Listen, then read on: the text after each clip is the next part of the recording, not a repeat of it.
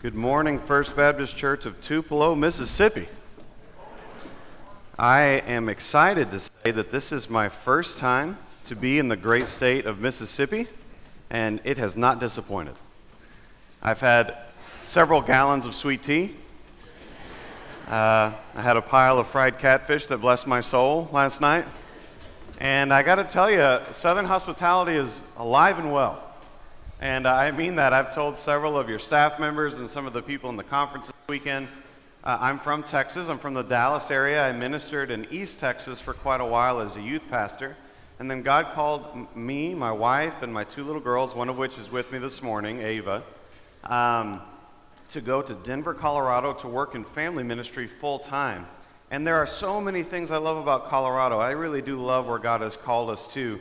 But I miss sweet tea, catfish, and Southern hospitality. All that to say, even from the moment we flew into the airport, uh, we, we have just been greeted with such kindness. And I just want to thank you, this Christian community, my brothers and sisters in Tupelo. Thank you for your kindness and being so welcoming to my daughter and I.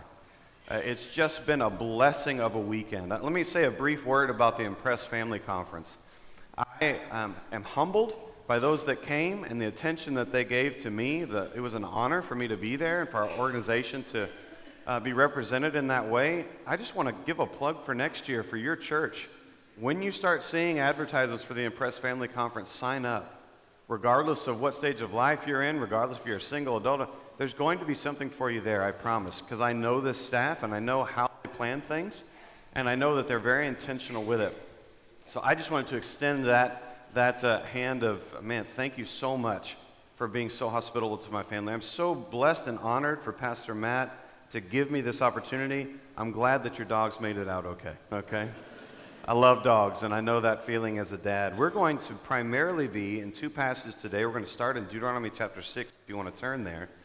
But we're looking today at the greatest good for your home, or the greatest good for our homes. And while you're turning there, I wanted to share with you a quick few stories. I had the blessing of being raised in a Christian home. And Brother Randy, I don't know where you are, but that, those songs this morning, weren't they so good?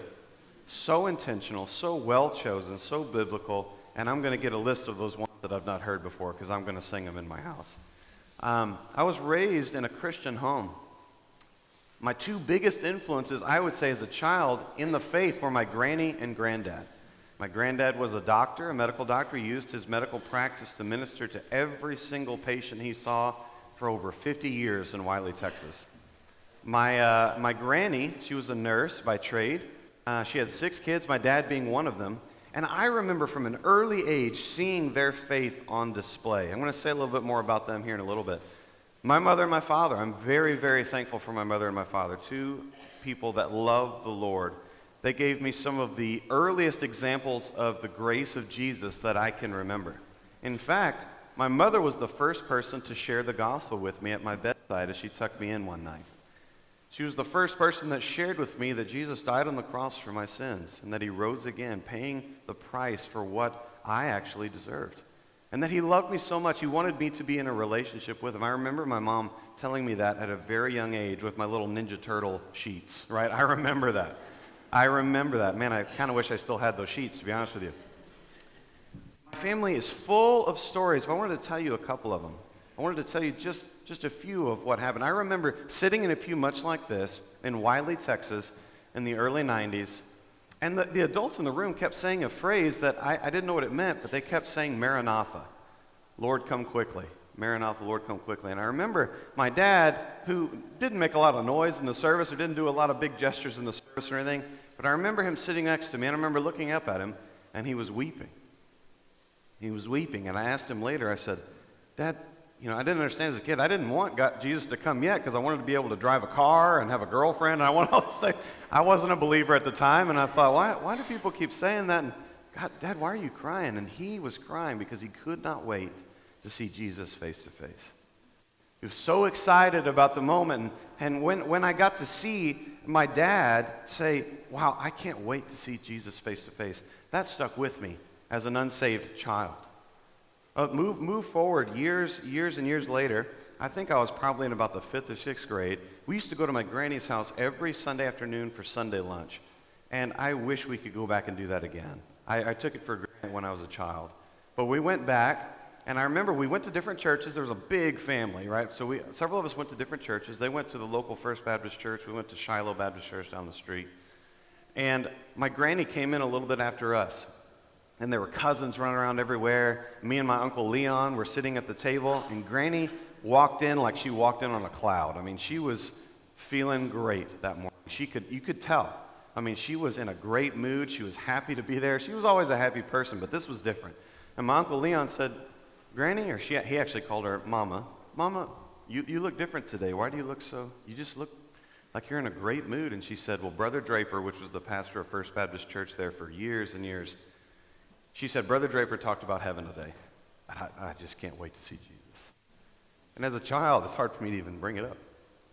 But as a child, I remember thinking, my dad said that at one point. He, he loves Jesus. I saw it in his life. Then I saw my granny beaming. You know what I mean? You've seen people beaming just about Jesus and how much she loved him. And for me, as a, as a fifth or sixth grader, when I saw that, I thought, man, she really believes this. She really loves Jesus. Why would you want to go to heaven? I mean, like, in my mind, there's so many things you can do here, but they were in love with Jesus. I remember my granddad embarrassed me really bad one time. Uh, this man was an evangelist. So he was about six foot four, I think, and you know, he always had laminated little pamphlets in his pocket, laminated, okay?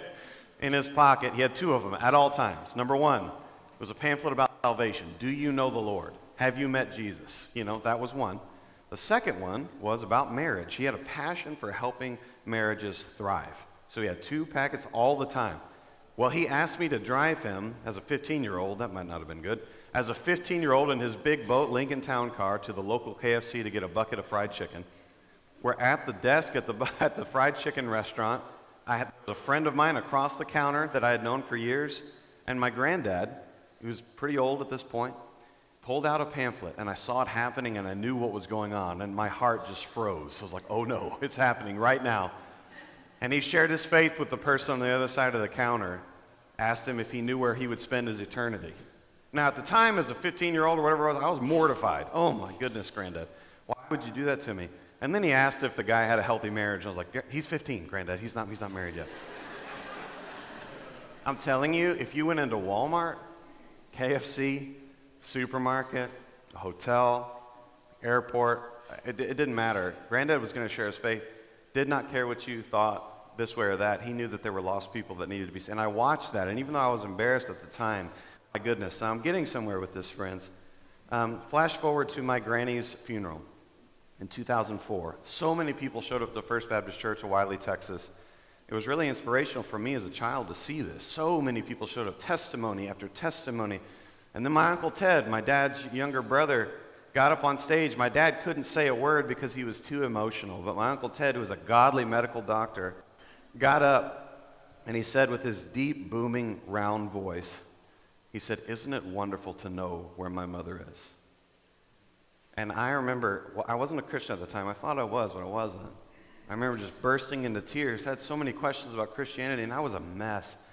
I remember it seared into my brain the picture of my Uncle Ted on the stage. He had just lost his mother, and he said, Isn't it wonderful to know where my mother is? Flash forward a little bit further. I was having a really hard time. This was about a year before I became a Christian. I was in college, and I had so many questions, and I finally let them all out to my dad one night in his den in Loveland, Colorado. I've got so many questions. We were talking about it, and he said, Frank, he said, I- am praying for you. You've got a lot of people praying for you. But I believe that God's going to use you in mighty ways. Isn't it interesting how we remember those little phrases like that from Sunday school teachers, from relatives, from people in your life that are spiritual authorities in your life that you trust and that you look up to and that you, that you, you, you really take stock in their words. Um, not too long after that, during this difficult time that I was walking through, I didn't know that God was about to change my life, but my Uncle Paul and my Aunt Carrie put their hands on me one night and prayed for me. Both, they, did, they were scared for me. I was going down a road of rebellion. I was going down a road that did not trust or love the Lord, and they were scared for me. They put their hands on my shoulders in my Aunt Carrie's basement and prayed for me. They cried out to the Lord on my behalf. I got saved about a year later. Praise the Lord just for his faithfulness and his mercy. I want you to flash forward to my grandfather's funeral in Wylie, Texas. Um, he didn't live there anymore in the, in the last few years of his life, but his funeral was in a church that he helped start. And it was a really wonderful service. It was great. But then at the graveside, none of us had any words. And there were, there were his children that were there. It was just a close, small group of family at the graveside. And my Uncle Ted, the same one that spoke at his mother's funeral, spoke up. Actually, didn't speak up. He sang up. He had a beautiful singing voice. Lifted his arms to heaven in the heat of, of, a, of a Texas summer and sang a song that one of his clients, one of his patients, had taught him about the wedding feast of the Lamb. I, had, I was already a Christian at this time, but these images are seared into my brain. I hope the Lord always protects those memories. And why am I saying that today? That the title of the message today is The Greatest Good for Your Home. And you might be hearing those stories and you might think, I don't have any stories like that, Frank. I don't, I don't have any. I'm the first generation Christian. I want to ask you to be willing to lean into this conversation today to think God could start that with you. God could start that with you. You say, well, I don't have a family to speak of at all, and I, am a single adult, I'm a, this and that. There's a church family right here that needs you. There's a spiritual legacy, a spiritual family tree in your biological family, if God's given you one, and in your church family. God has a purpose in you being here and you hearing this message and that might be a new spiritual family tree that you never could have imagined happening. Are you with me today? Deuteronomy chapter 6 is where we're going to start. Here's the first point of today. The Impress Conference folks are going to, this is going to be a review for them a little bit sometimes. First point of today, and it's in your bulletins.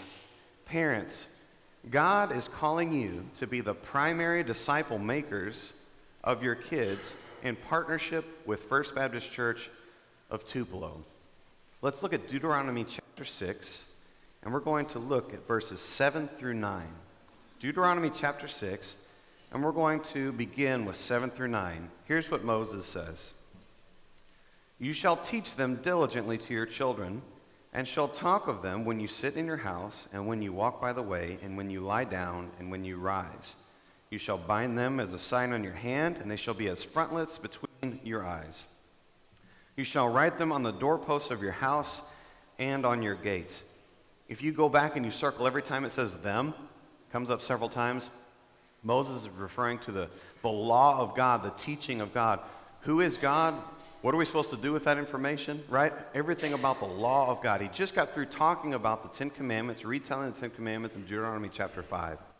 The entire book of Deuteronomy is focused on the retelling of the law before the people of God go into the land of Canaan and Moses and Aaron find it appropriate to instruct the parents in the midst, the heads of households, primarily culturally contacting dads when present, but heads of household, moms and dads, family of God, teach these words to your, children, to your children. When you get up in the morning, when you go to bed at night, when you're walking along the road, when you're sitting in your house, even the very structure of your home and where you live, everything is meant to be an opportunity to teach the coming generation about who God is, what He's done, and what we're supposed to do with that information. What we're supposed to do with that information. If you'll turn with me really quick to Psalm 78, which is one of my favorite chapters in the whole Bible, Psalm 78. This is written by Asaph, and it was meant to be sung among the people of God in David's court. This is such a beautiful passage. If you read Psalm 78 at least 1 through 8 later, man, it's such a great passage. I'd love to spend more time on it. But for the sake of this morning, Asaph is describing this ancient, wonderful message of the reality of God and how his generation has received it. And they will not stop that transmission of truth to the next generation. Let's look at verse 4. We, the current generation, will not hide them from their children. Truths of who God is. The sayings from of old, he says, the truth of who God is, what he's done, and what we're supposed to do with it. But tell to the coming generation the glorious deeds of the Lord and his might and the wonders that he has done. Just a simple reminder that God has called not just the church, but even homes themselves, even parents themselves, to be conduits of the message of the gospel from one generation to the next. Turn with me, if you would, to Ephesians chapter 6, verse 4. It was already so appropriately sung and read earlier today in the, in the worship session. Ephesians chapter 6, verse 4. And I know all of us as parents are hoping that we can read uh, at least 3 and 4 because we need the kids to hear that, right? And it's absolutely true. But in verse 4, fathers, do not provoke your children to anger, but bring them up in the discipline and instruction of the Lord. One of the things that we learned at the Impress Family Conference, one of the things that we, including myself, learned at the Impress Family Conference, that I want to leave with you this morning as well. It's one of the greatest things that I can leave with you. I hope it ruins you in the best of ways. Parents, grandparents, God has called you to be the primary disciple maker of your kids, not the only disciple maker of your kids. God has called you to be the primary disciple makers. Look at yourself as the first line of defense. Here's a phrase that we learned at the Impress Family Conference, and it's not in your notes, but it's really helped me over the last few years. Disciple your children as if no one else will, knowing that you're not designed to do it alone. Disciple your children as if no one else will, knowing that you're not designed to do it alone. So often we wait as parents for somebody else to come along and as grandparents for someone else to come along to teach about who Jesus is and what that matters to someone's life. We wait for someone else to come along to teach that. What about a wonderful children's minister, which you have? What about wonderful youth staff, which you have? Your staff is incredible, but God never designed them to do it on their own. God never designed you to do it on your own. One of the best ways that I can leave you today is with a great privilege placed on your shoulders by God Himself. Mom and Dad, you're it. You say, Well, I don't know enough about the Bible. Well, I was saved yesterday. Well, I didn't go to seminary. One of my favorite authors, his name is Timothy Paul Jones, he says, God doesn't call the professional, He calls the amateur us to disciple our kids. There's so much more we could say about that, but we have to begin there. Remember, the title of the message today is The Greatest Good for Your Home. And where we have to start is Mom and Dad, Grandma, Grandpa, are you willing to accept that God has a very specific plan for you and your kids, you and your grandkids? You can make a difference only because of the power of God. But here's the second point for today. You ready? The call to follow Jesus is a call to love him above all else. The call to follow Jesus is a call to love him above all else. And you might say, well, Brother Frank, I, I thought we were talking about the home today, and we, we certainly are, but we're talking about the greatest good for our homes. So let's go back to Deuteronomy 6. But this time, let's start in verse 4. Deuteronomy 6, verse 4. Deuteronomy 6, verse 4 and 5, at least, it's called the Shema, and it comes from that Hebrew word for listen.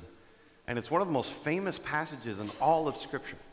Many people to this day recite, if, uh, sorry, Deuteronomy 6, 4 and 5 every morning and every evening. Hear, O Israel, the Lord our God, the Lord is one. You shall love the Lord your God with all your heart, with all your soul, and with all your might. And these words that I command you today are to be on your heart. In the Impress Family Conference, we talked about how we need to know who God is intellectually. We have to have good theology. Thank goodness that you have the shepherds that you have in this church that feed you week in and week out. They care about God's word. It's evident in this congregation. We've got to know who God is, but we also have to know who God is before we can effectively disciple our children and the children of FBC Tupelo. Now, I know that's obvious, but, and I'm not going to ask you to nod your head or raise your hand. I'm not going to embarrass a single person in this room. But have you ever been serving in a church or at a VBS or at a Christian camp or doing anything like that, or even trying to teach your kids or minister alongside your spouse and you feel like you're pouring out of an empty vessel? Have you ever been there like I have? When you're doing the work of ministry, but you're not allowing the Lord to fill you back up?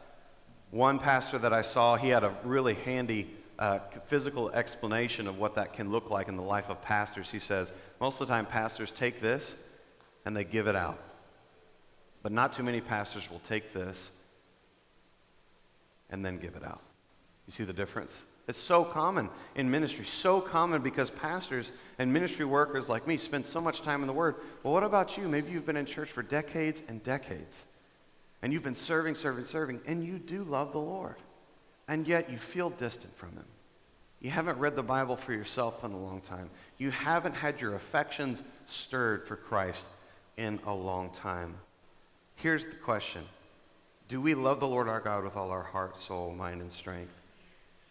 Are these words on our hearts And the question that we're going to ask next is do we know him at all? Let's turn now to the, cha- to the book of Luke, chapter 14. Book of Luke, chapter 14. And man, this is. Do you, do you love it when you're reading the Gospels and all of a sudden you come upon Jesus, and the assumption of Jesus is that he's meek and mild Jesus. He's normally painted uh, with maybe a, a little tiny little sheep next to him and kids, and everybody's happy, and everything's very glossy, and he's got very, very conditioned hair. You know what I mean? Like it's, he's, he's just looking good, right? Um, but then when he says something very strong, which he does all the time, I like what we're going to see in Luke chapter 14. We're going to start in verse 25. In your Bible, it might be like mine over the top of it. It says the cost of discipleship.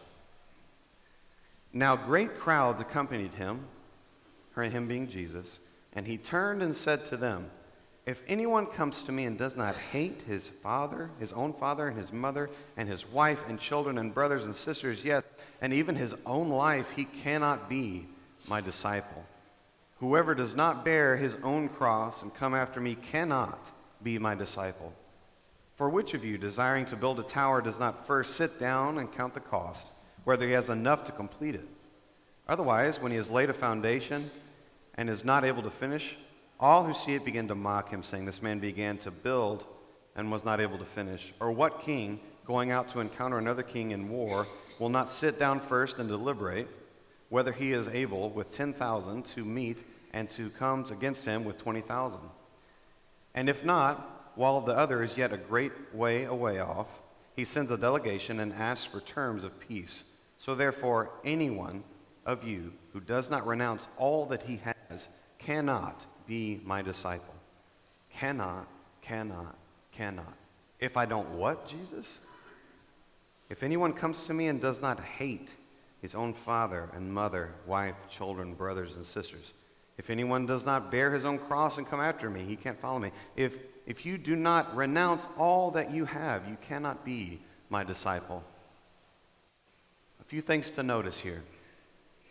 A great crowd is the context. A great crowd has gathered around him. Thousands of people have heard about Jesus. They've heard that he's a healer. They heard that miracles happen with this man. Many, many are coming to him.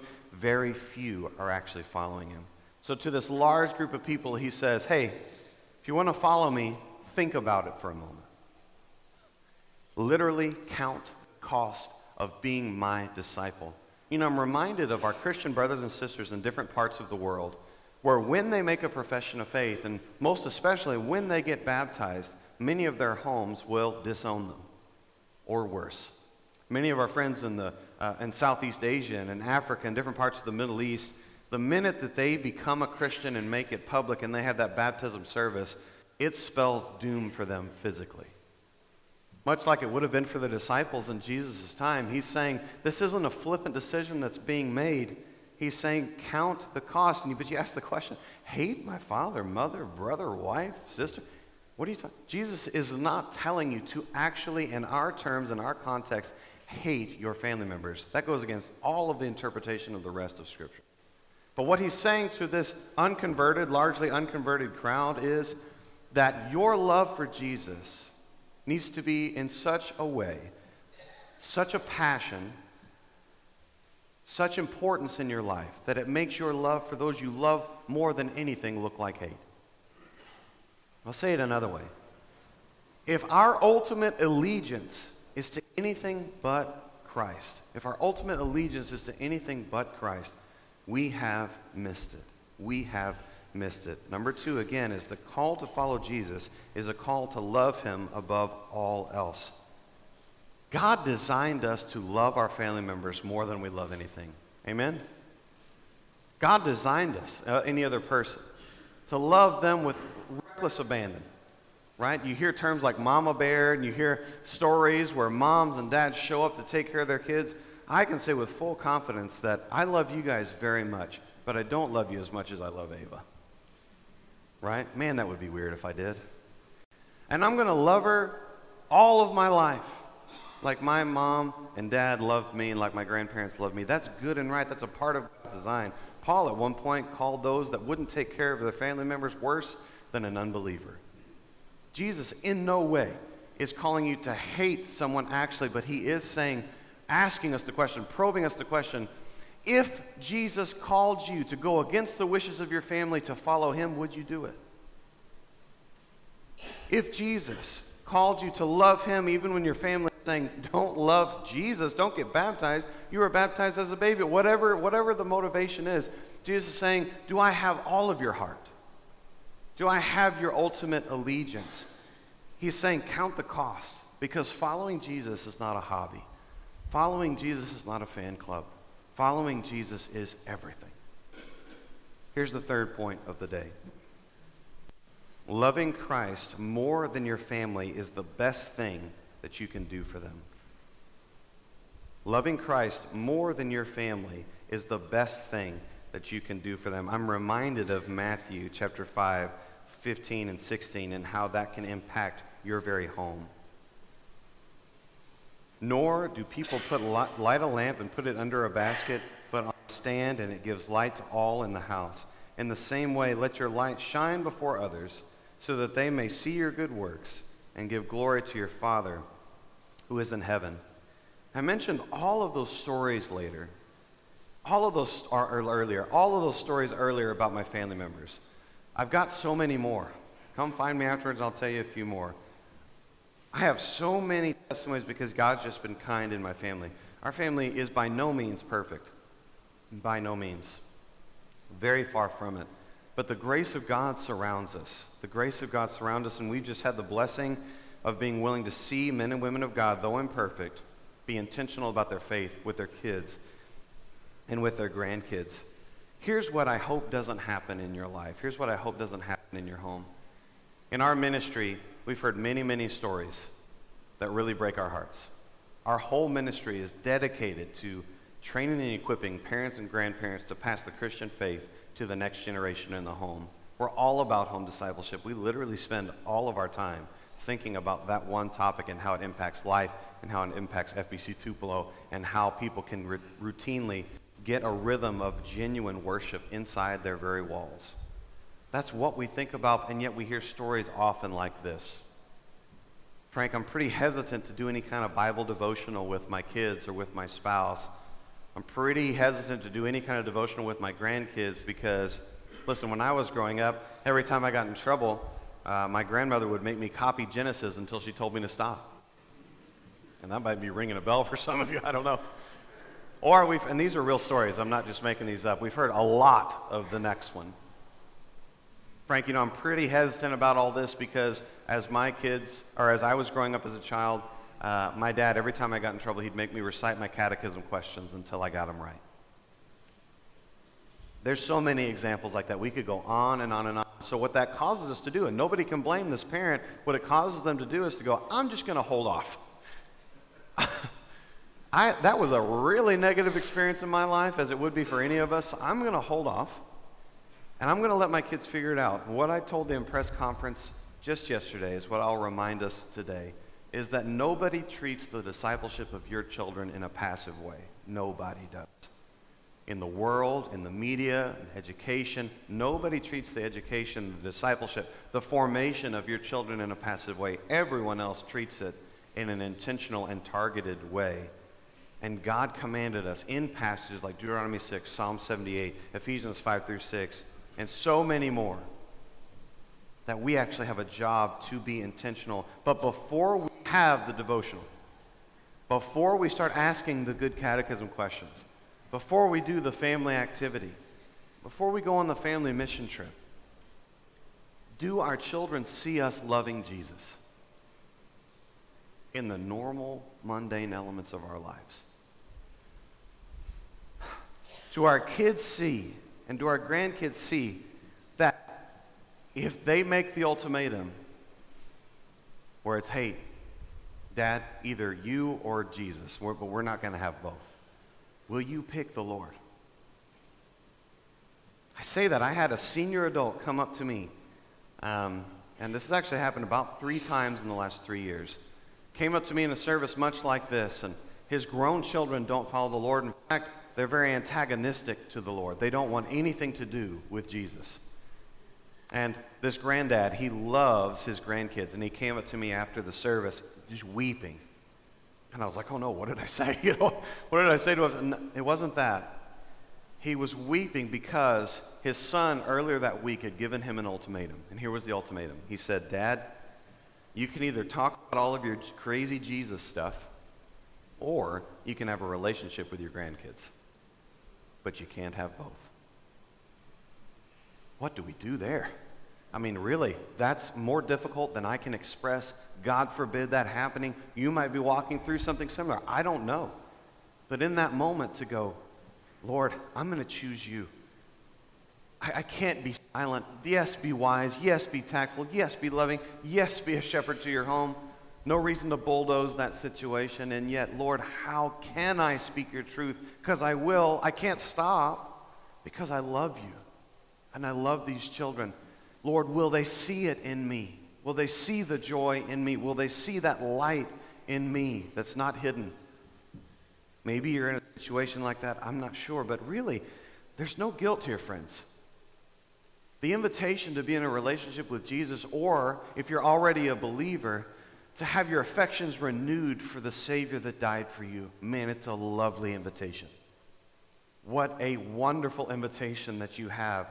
If you're lost, to come to faith for the first time, if you don't know where you'll spend eternity, you can know that by God's grace and through His Word and the counsel of this church today. But if you're a believer, but you feel you've been distant from the Lord and you feel like anything else has your ultimate allegiance other than Christ, man, He is ready for you. He doesn't wait for you with folded arms, going, man, if so and so would just really get their act together, man, I just love them. But until they do, what a waste of time. You picture your pile of sin just sitting there, and Jesus is looking at it going, man, messed up on this one. No, no, no. The love of Jesus is so wonderful. The invitation of Jesus is so wonderful that for the joy set before him, he endured the cross. If you look at Philippians 2 and look at even just what's called the humiliation of Christ, where he would even come down here at all. Why? Because of his love for us. This is not an invitation to say, if you would just try harder, man, it would be better. If you would just have more quiet times, man, this would be. No, the question is, have you allowed or are you allowing Jesus to have your ultimate affection, your ultimate allegiance, where you really love him? Number, number three, loving Christ more than your family is the best thing you can do for them. I want to say one more thing about that. Children make terrible gods. Children make terrible gods. What do I mean by that? I think you know what I'm, what I'm, where I'm going. Children make terrible gods. They, it's not fair to them for the weight of deity to be put on their shoulders. It's not fair to them to have the world revolve around them. It's too much pressure. It's too much pressure. It's not fair to them for your worship to be directed at them. I say that to myself as well.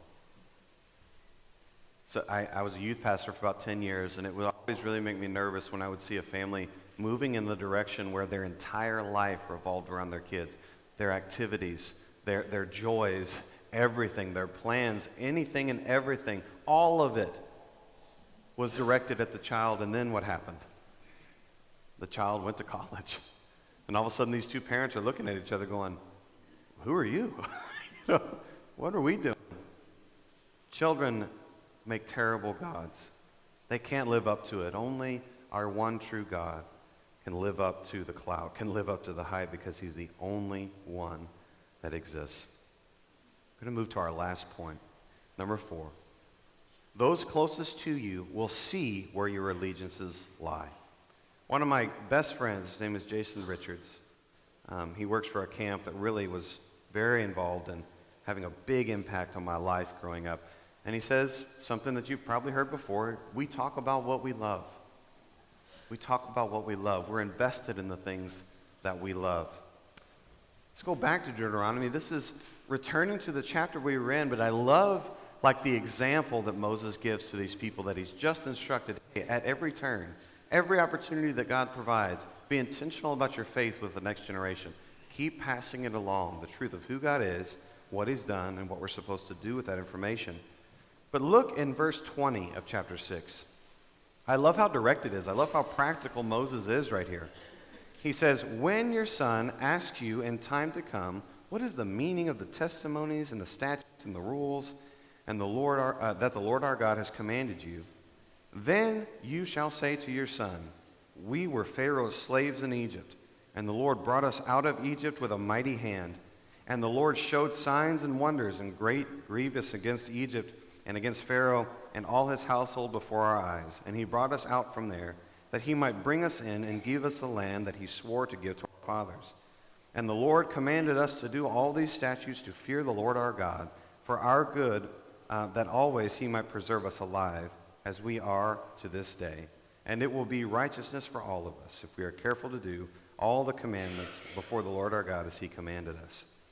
This is a beautiful picture where Moses is assuming that the people will hear the instruction in Deuteronomy chapter 6 earlier, that they will teach the goodness of God to the next generation, the commandments of God, the truth of who God is and what He's done, what we're supposed to do with the information to the next generation.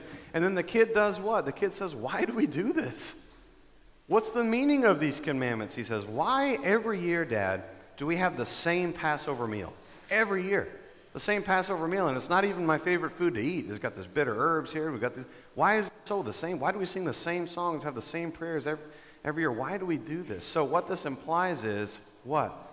The son has been watching mom and dad live out the commands of God in front of them, which prompts a question why are we doing this? Have your kids ever asked you, why are we going to church?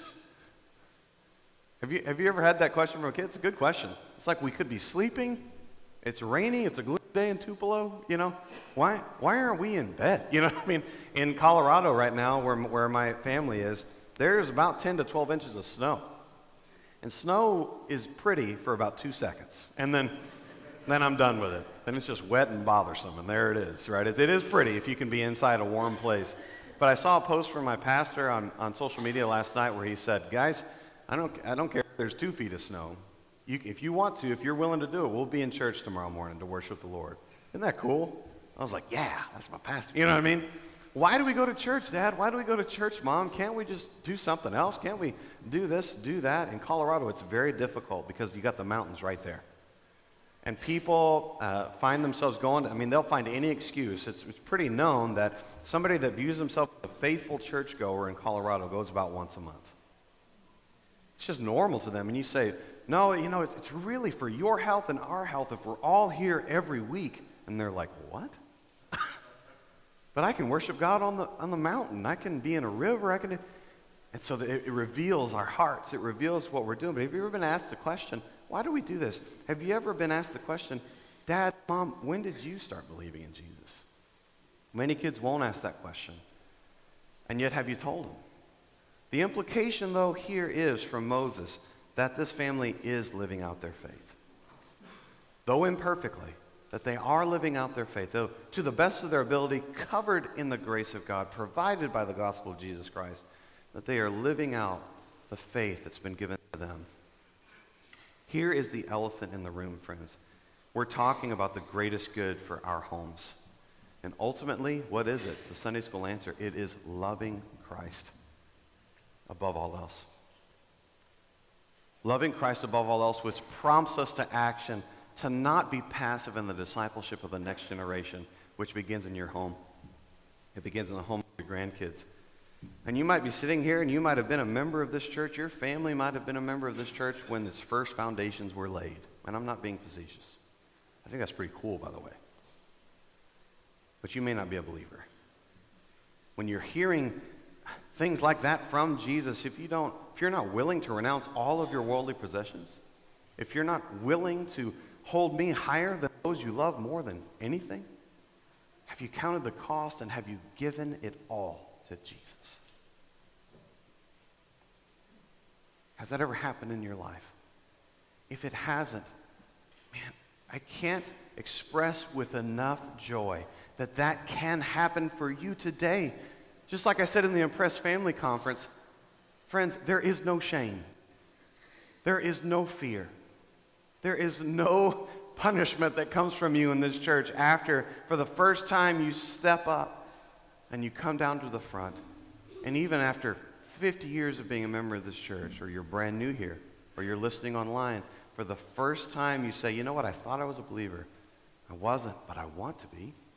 I hear that Jesus died on the cross for my sins. I hear that he didn't stay dead. I heard he rose again, and I heard that if he hadn't done that, I would still be in my sins, guilty, worthy of death and hell. And yet he stepped in and made a way for me to be reconciled to the God that created me, the God that made me in his image. Newsflash Jesus loves you and invites you to himself. The most wonderful invitation, and it really is an invitation. The call of Christ in Luke 14 might manifest itself this morning in a way that says, Are you willing to be, quote unquote, embarrassed to follow me? Are you willing to do that? Now's the time. You've been waiting. And this random guy from Texas, Denver, sort of, says something about it. And now's the time, Lord? And I would say, What is the Holy Spirit leading you to do? You will have an opportunity. Brother Matt will be right up here. I'll step down right here and we will be here not just if you need salvation, but maybe it's time for you, and whatever word you want to use, rededicate, whatever word you want to use, to just say, listen, I've been far from the Lord, and I need him. I, I don't even need him, I want him. Maybe it's neither one of those things. You just think, man, I need somebody to pray for me. I'm going through a lot.